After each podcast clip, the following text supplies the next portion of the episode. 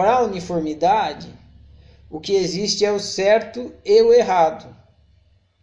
E esse certo e esse errado é absoluto. Então, por exemplo, a gente pode ver o comportamento social atual. É assim, ele é polarizado assim. Tem um lado que é social, que o pessoal chama de direita, e outro de esquerda. E aí quem está na direita acha que a esquerda é errada, está na esquerda acha que a direita é errada. Então só tem uma coisa, o certo e o errado. Agora, na universalidade, não tem o certo e o errado.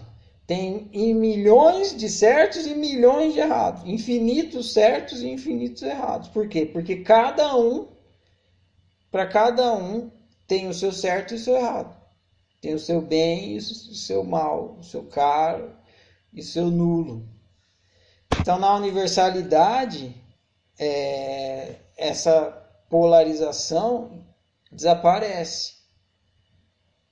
Não tem mais o certo e o errado, o bem, Deus e o diabo. Tem o que é certo para mim e errado para mim, o que é certo para o outro e errado para o outro.